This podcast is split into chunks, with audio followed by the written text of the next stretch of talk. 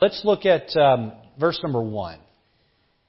The Bible says, Oh, that thou wouldest rend the heavens, that thou wouldest come down, that the mountains might flow down at thy presence, as when the mountain, as when the melting fire burneth. The fire causeth the waters to boil, to make thy name known to thine adversaries, that the nations may tremble at thy presence. When thou didst terrible things which we looked not for, thou camest down, the mountains flowed down at thy presence. The, the author here, Isaiah, he is asking for God to send a revival. He's asking for God to show His power and His strength anew. And so that brings us to the title of our Bible study tonight. And I think one that each of us should consider for our own hearts personally. Here it is A prayer for revival. We need to ask God to revive our hearts. How many of you are like me? Sometimes you go through a, a, a lull spiritually, and uh, your walk with God isn't what it used to be or what it ought to be. And uh, we uh, we maybe are in that process of going backwards for the Lord, not forward for the Lord. Or maybe you're like that boat who got disconnected from uh, harbor and you've just kind of floated out to sea, and you're not where you ought to be. A heart for revival. And we're going to talk about that tonight as we look at this passage. Let's pray. Lord God, would you help me as I preach and speak and teach? Lord God, help um, each one here to have hearts that are attentive and, uh, Lord, ready to receive the, these verses. We know that there isn't a word in the Scripture that returns void. And Lord, each verse matters. Each word of each, each verse matters. Each letter of each word matters. So, Lord God, help us to take it in. And God, uh, just uh, re- renew and refresh us with the word. And Lord, help us to walk toward this idea of revival tonight. In Jesus' name we pray. Amen. Amen. Well, Isaiah, you may be seated. Isaiah is nearing the end of his lengthy book. And we said uh, way, way back when we got to chapter 39 that the book of Isaiah can be broken up into two sections. You have the first 39 chapters that uh, revolve around the present time in Israel. The last 27, they look forward to Babylonian captivity and then deliverance. And uh, here he is getting near the end of the book. He's talked about the punishment of God on the Israelites, and he's talked about a time of great sorrow and great despair. And as this, these thoughts uh, uh, began to steal his heart and hurt his heart, he begins to call out and moan for a time where God will come back and show himself strong and real. And I don't know about you, but I want the presence of God to be very real. I want it to be much felt in my life. I don't want to be a man. I preached about having a religion of relationship last Sunday evening. I don't want to be a man who's religious and that's it. I want to be a man who, who, who feels God's presence in my life. I want to be a man who, who, who doesn't just go through the motions, but knows God in a very real way, has a relationship with Him. And I want that presence to be felt day in and day out. And here, uh, the author is saying, I, I want to see God's power again. I want to see it anew. David wrote in Psalm 85 verse 6, he said, Wilt thou not revive us again that thy people may rejoice in thee? That idea of revival, of I've allowed some sins to creep back in my life. I've allowed some complacency to come back in my life. I used to be marching forward for the Lord and then I've sort of slidden backwards and uh, we need revival. Can I say that we need revival in our world? We need revival in our world. You can go around the world and you can point to each region of the world at a time where uh, the Jehovah God was worshipped and Jehovah God uh, was known and people were saved. You can go to England and you can go to Germany and you can go to Ireland and uh, you can go all over Europe and find where at one time there were Bible believers who believed in God. You can go to the Middle East and Find a time in much of those regions where uh, the Word of God was preached and people believed in the Lord. You, you can go to Asia. You can look at a time, even in a country like China, where the Word of God went forth and people believed. Uh, you can go to Africa and you can see that there are various countries where the Word of God was heralded forth and preached and people believed and trusted in the Lord. You come here to this country and down into Mexico and up into Canada, all of North America, there was a time where the Word of God was preached and people were saved and revival was felt. You go down to South America and you can see even down there uh, where the Word of God was preached strong, but all over our world, regions of our world, we have forgotten about the God of the Bible and even in places where folks still go to church, oftentimes uh, that Christianity Christianity, that faith has grown stale and tired and cold, and our world needs a revival. Can I say tonight, our country needs a revival. Uh, you can't help but walk around Washington D.C. as I have dozens of times and read the words etched into the monuments and see that the founding fathers of our country, well, all of them did not believe in God, uh, and not all of the ones that believed in God believed in Him exactly the way we did. Uh, there was a deep reverence and respect for a divine being, and there was a belief that He helped us establish this country. In fact, if you look at the main monuments that were established when Washington DC was built, you can look at them from an aerial view and see that they were put there in the shape of a cross, signifying the belief of our nation. And uh, now it is hard to even uh, open up a Bible or pray to open up a courtroom or a state legislature anymore and to pray in Jesus' name. And you look around not only at our government, but you look at many of our churches and the Word of God is not taught, the Word of God is not preached, uh, the Word of God is not heralded forth. Men get up and give their opinion, but they don't teach the Bible. We need a revival in our country. But not only do we need a revival in our nation and a revival in our country, we need a revival in our homes.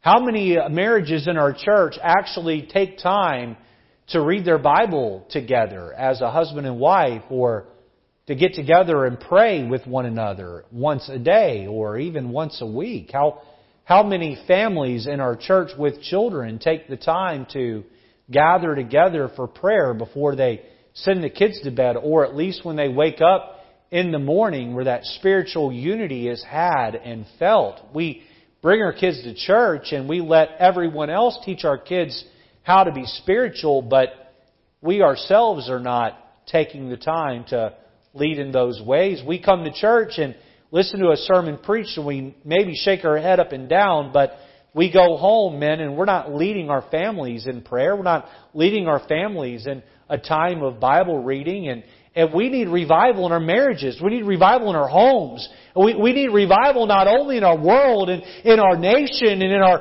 homes. We need revival in our own personal hearts. Can I say that's where it begins? Right there is where you get up and you read your Bible and you get down on your knees and you pray and uh, you begin to commit things unto the Lord so that your ways and your thoughts can be established. Take your Bibles to Second Chronicles chapter 7 with me. Second Chronicles chapter 7, a verse that is commonly read and quoted and a verse I had memorized by the time I was just a young teenage boy because I had heard it read and quoted so many times in church that it just happened on its own. But a verse that is all the same uh, of great importance. And here in Second Chronicles 7, Solomon is dedicating uh, the temple in a lengthy prayer. And he talks about when God's people fall away and uh, bring God's wrath upon them because their hearts have waxen cold, waxed cold toward truth and toward God, and that relationship is fallen off, and now they're under the punishing hand of God. Look at verse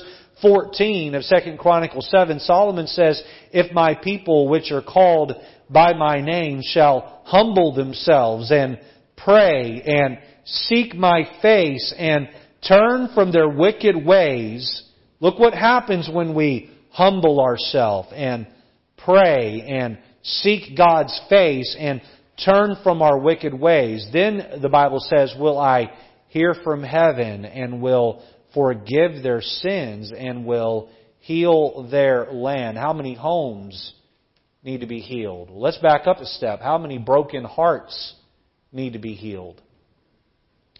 How many marriages are fractured or uh, uh, relationships with children are fractured that need to be healed? I spent an hour and a half on the phone with a pastor yesterday in another part of the country who is on the verge of resigning his church because the church is, uh, is, is fighting and he's doing everything he can to bring unity. He's a new pastor there and he walked into a difficult situation. And that church wants to split right down the middle and he's trying to bring unity to the church, but he's getting attacked in the process. How many churches in our country are hurting and need to be healed? Our country, oh, it surely needs to be healed. Our world needs to be healed. We need revival. The formula for revival is laid out right here in 2 Chronicles 7. It begins with this word, humility. Humility. You know what? The number one reason is that we don't see revival because we're filled with selfishness and pride. You will never get on your knees and pray until you get rid of your pride. You will never get on your knees and confess your faults until you first get rid of your pride. You will never ever seek God's face until you get rid of your pride. You'll, you will not turn from your wicked ways until you get rid of your pride. And as long as we are filled with pride and we're filled with prayerlessness uh, and, and, and, we're, and we're neglecting the face of God and we're, we're, we're, we're full of sinful ways, we're never going to hear from heaven. We're never going to have our land healed, our heart healed, our home healed. Revival comes when God's people learn to turn from their pride, embrace humility, and become people of great prayer. Isaiah chapter 64, we find the prophet calling out for revival. He's asking for God's power to be shown. He's asking uh, for uh, a healing to take place. He's asking uh, for God to renew and restore Israel. And in this chapter, we find these elements of revival uh, right here for us. Let's jump in tonight. If you have a bulletin there, you'll have a fill in the blank outline and from Sunday morning sermon about remembering the words of the Lord, boy, we sure need to fill out that outline to help get it from our sensory memory into our long-term memory. Let's jump in here tonight. Number one, notice a desire for God's power.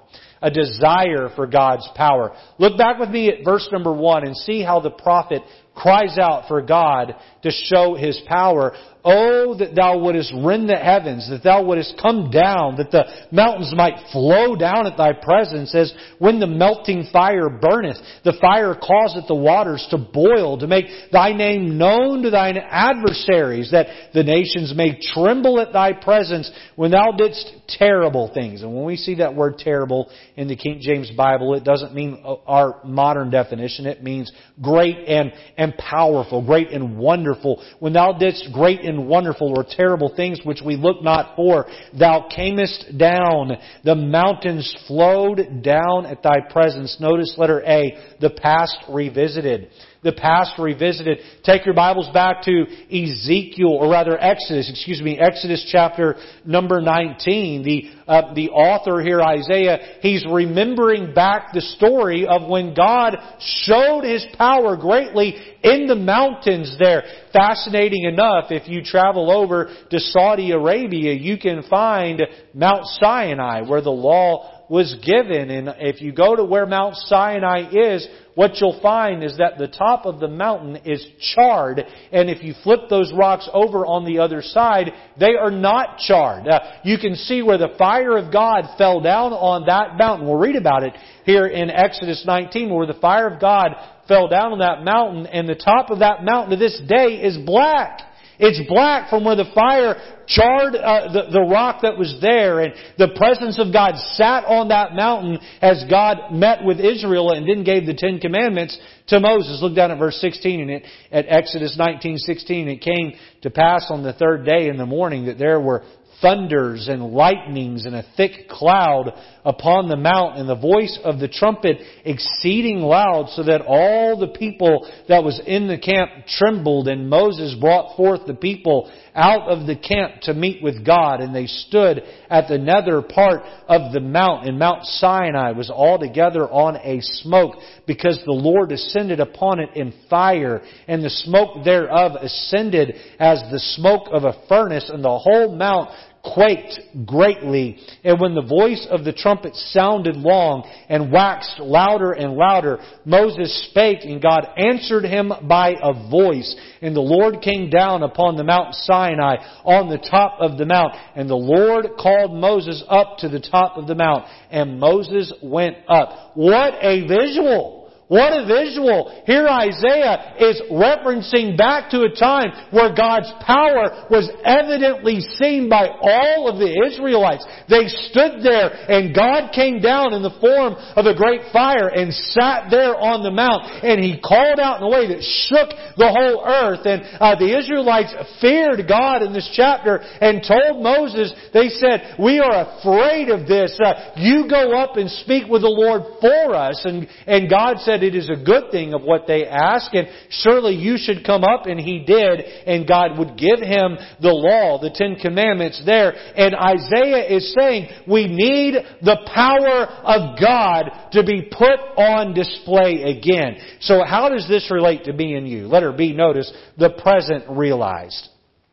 Turn over to Acts chapter number 1 for me. Acts chapter number one. Now, here in uh, the New Testament, the new covenant in which we live, we're not looking for Jehovah God to fall down upon a mountain and for the earth to shake and quake and uh, for us to see the thunder and the lightning and the smoke and the fire, but uh, we do have a power of God that evidently has fallen on earth that can be realized by us church age saints today. Look at Acts chapter 1 and look at verse number 4. We find here the disciples getting ready to have the Lord ascend to heaven. The Bible says, and being assembled together with them, commanded them that they should not depart from Jerusalem. This is Jesus commanding, but wait for the promise of the Father, which saith he, ye have heard of me. For John truly baptized with water, but ye shall be baptized or consumed or filled with the Holy Ghost not many days hence. When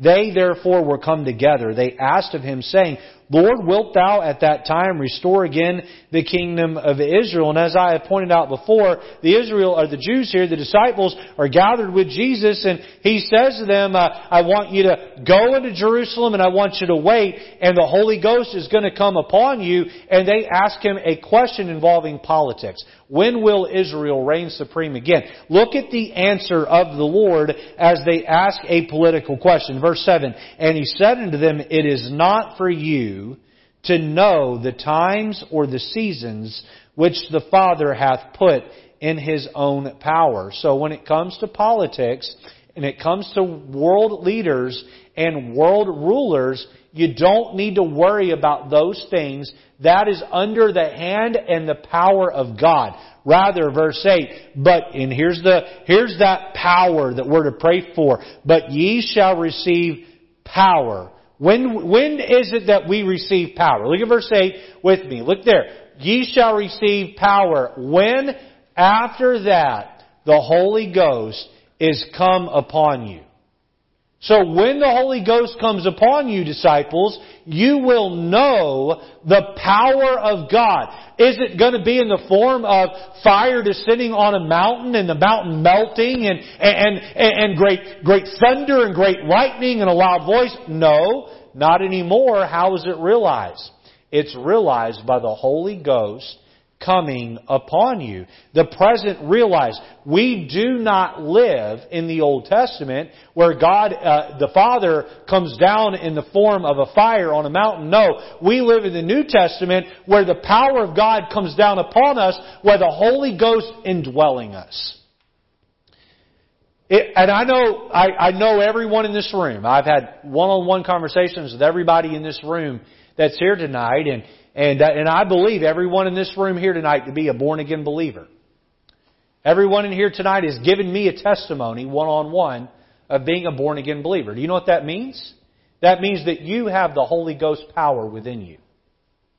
You, realizing the present, know what it means to have the capacity of God's great power inside of you. Now, just because the Holy Ghost indwells you does not mean that that power is flowing through you. Hey, church, can I just be honest? Most Christians will never experience the power of God not one iota in their life. It's like having a Lamborghini or Ferrari sit in your driveway and you never even put the key in the ignition and turn it. You never do. Because we have the Holy Ghost, but we don't utilize the Holy Ghost. Because we walk in the flesh instead of walking in the Spirit. And when we walk in the flesh, the Holy Spirit wants nothing to do with that. Letter C, notice God's presence renewed. Turn over to Ephesians chapter 4. What we need is not just the Holy Ghost to indwell us, we need the Holy Ghost to be in charge inside of us. Almost every day of my life, I wish I could say every day, but almost every day of my life, I pray a prayer that sounds something like this. Holy Spirit of God, kick me off the throne of my heart. You sit there and call the shots. You be in charge. You control my emotions. You control how I respond. I want you to call the shots. I don't want to call the shots anymore. And you know what I have to do every day? I have to kick me back off the throne because I naturally want to climb back up there and be in charge. I want to respond to the flesh and I want to act in the flesh and I want to be in the flesh and so do you because that's natural. But what we need is to be renewed of the Holy Ghost. Look at verse 26.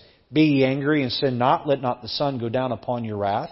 Neither give place to the devil. So you need to break free from that anger bondage. Verse 28, let him that stole steal no more, but rather let him labor so when the Holy Ghost is in charge, you're not angry, right? You're dismissing that anger. You're not letting the sun go down upon your wrath. You're, you're letting the love and joy and forgiveness of God flow through you. When the Holy Ghost is in charge, you're not stealing uh, from company time or you're not stealing uh, from your taxes. You're not, uh, you're not defrauding someone financially. No, you're working hard and paying your bills based on uh, the income that you've earned honestly and fairly. Look at 29. Let no corrupt communication proceed out of your mouth. So instead of cursing and complaining and uh, uh, gossiping, no. Uh, instead, you are uh, edifying that it may minister grace unto the hearer. Now look at verse 30 because verse 30 is central to this behavior. Look here.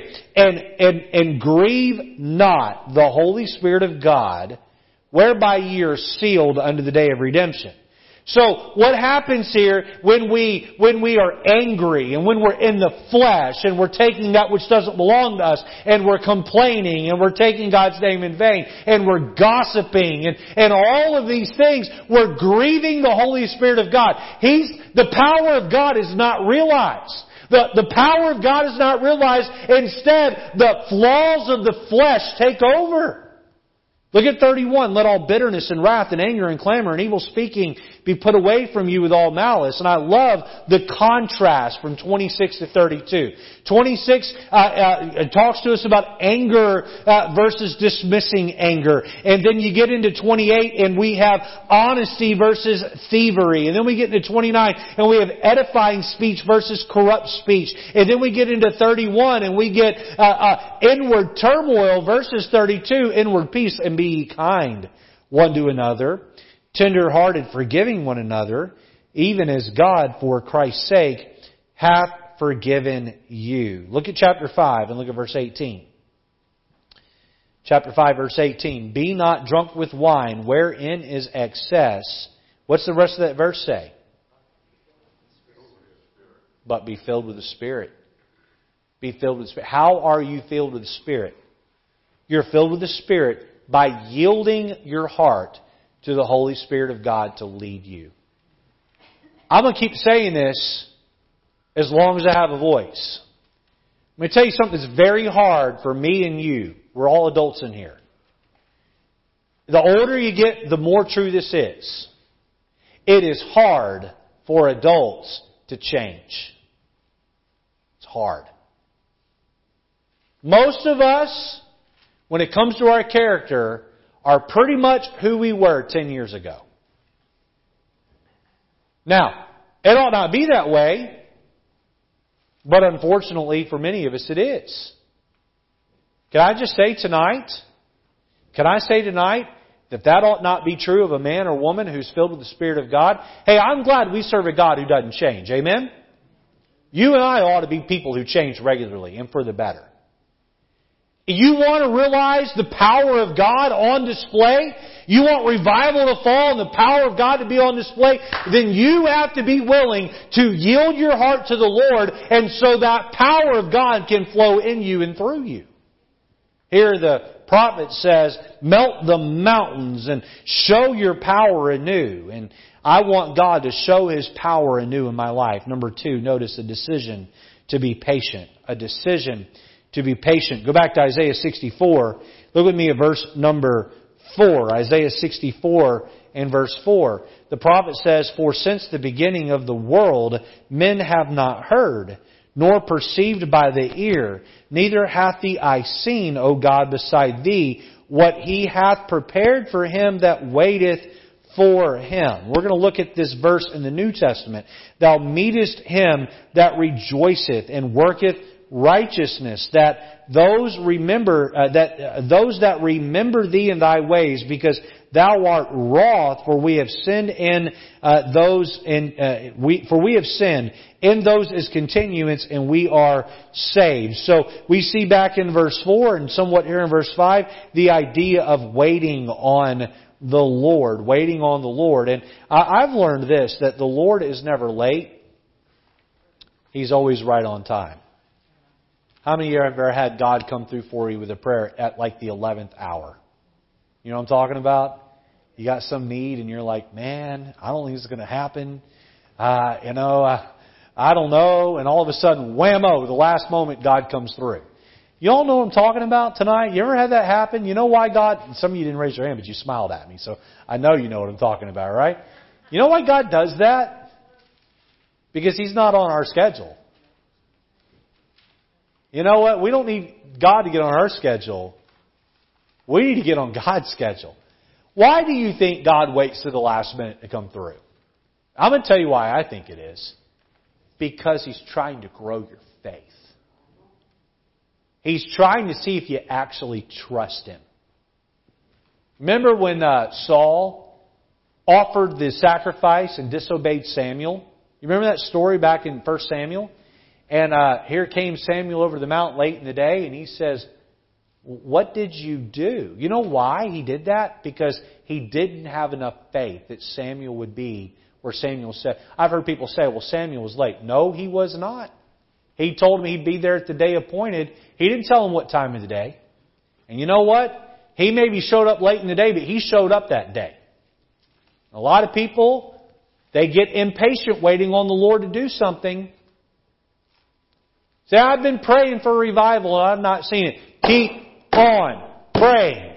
Keep on praying. Keep on yielding. Keep on submitting. I've got this stubborn habit that just won't fall off. Keep on praying. Keep on yielding. Keep on submitting. I've got a problem relationship in my life where someone won't change and uh, they're hard to get along with and they're stubborn. And I've got an adult child who won't come under and be what they're supposed to be. I've got a relative who is cantankerous and hard to get along with. Keep on praying. Keep on submitting. Keep on yielding. Keep being patient. God's going to do something wonderful. Look with me in your Bible there at uh, 1 Corinthians chapter 2 and verse number 6. And here we find uh, uh, the prophet quoted and, and, and the language has changed just a little bit, but I believe the way it's changed enhances the truth actually. Look at 1 Corinthians chapter 2 verse 6. Howbeit we speak wisdom among them that are perfect, yet not the wisdom of this world, nor the prince of this world that come to naught, but we speak the wisdom of God in a mystery, even the hidden wisdom which God ordained before the world unto our glory, which none of the princes of this world knew. For uh, had they known it, they would not have crucified the Lord of glory. But as it is written, here it is, Eye hath not seen, nor ear heard, neither entered into the heart of man the things which God hath prepared for them that love him. But God hath revealed them unto us by his Spirit. For the Spirit searcheth all things, yea, the deep things of God. For what man knoweth the things of a man, save the Spirit of a man which is in him? Even so the things of God knoweth no man, but the Spirit of God. Now, back in Isaiah chapter uh, 64 in verse number 4, the Bible says uh, that God hath prepared for him that waiteth for him. And then here in 1 Corinthians chapter 2, we see it's for him that loveth, love him. Now, here's what I want to drive at tonight, okay? You're not patient on some, with someone you don't love. You're patient with someone that you do love. You with me? Alright? Um, as a dad with two kids, and I'm speaking to a bunch of you in here who have kids, or maybe you've already raised your kids, and look, just because your kids are raised don't mean you, doesn't mean you, you have to, this truth goes away, okay? I know when my kids are get older, I'll still have to follow the same principle. Patience with our children is a big thing. You know what I see? I see character flaws occasionally in my children. And I correct those. But you know what I am? I'm also patient to let them come along and learn. You'll understand that when they get to be adults, that doesn't stop. You have to continue to love them and be patient with them, that they learn and move along. Aren't you glad that God's patient with you? Aren't you glad that God loves you enough to be patient with you? How many like me and you're hard headed sometimes? Right? You got some sin habit you just don't want to let go and and aren't you glad God's patient with you over that? Amen? Don't you think maybe that we should be patient? You know, I prayed about that and God didn't give me what I wanted right away. Keep on praying. Keep on praying. Eye hath not seen, nor ear heard, neither entered into the heart of man the things that God hath prepared for them that waiteth on him or for him that loveth him. And so for revival to happen, we need to have a strong desire for God's power in our life. We need to make a decision that we're going to be patient. Number three, notice here a declaration of sinful perversion. I'm going to save this one for uh, the next uh, time that uh, we meet here on Wednesday evening, and we're going to look at uh, number three and four. But look with me at verse six. Let's read verse six and seven, and uh, we'll get here uh, the humility of the prophet as he de- de- declares himself as as wicked and sinful. He says, "For we are all as an unclean thing, and all our righteousnesses are as filthy rags, and we all do fade as a leaf, and our iniquities, like the wind, have taken us away." And there is none that calleth upon thy name, that stirreth up himself to take hold of thee.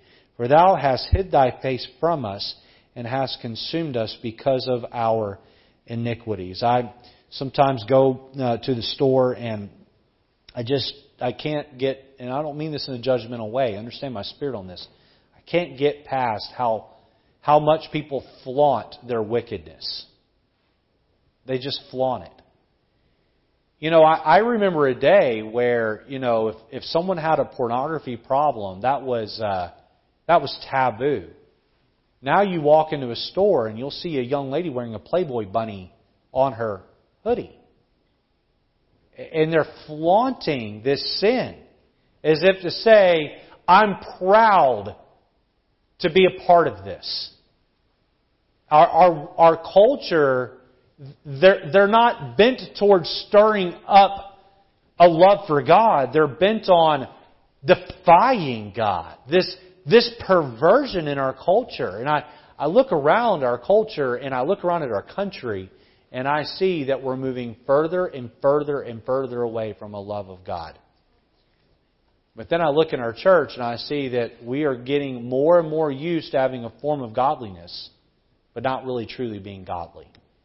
We're going to talk about this uh, when we get back in Isaiah 64, and uh, we're going to talk about this sinful perversion. And we're going to look at some passages in the New Testament and also in Genesis that address this. So, uh, listen, for us to have revival, here's the, here's the, the closing thought. Yes, we need to pray for God's power. That's important. To pray for revival is to ask God for His power. And we need to be patient. But you know what else we need to do? We need to be very honest with ourselves over our own sinful perversion. We need to be willing to get on our knees and say, I am a man or woman of unclean lips. Even my righteousnesses are as filthy rags. Lord, I can't do this without you. There's that humility we talked about earlier.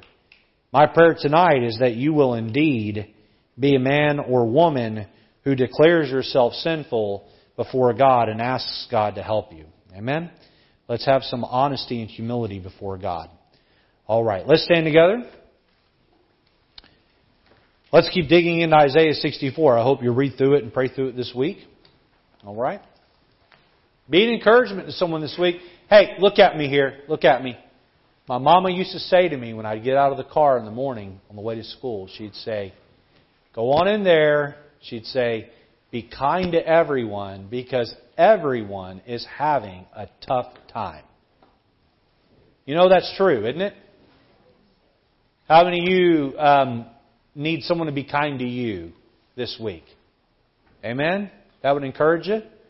You go be the, the bright light in someone else's life. Amen. Be an encouragement to others. Love on people around you. All right? Good.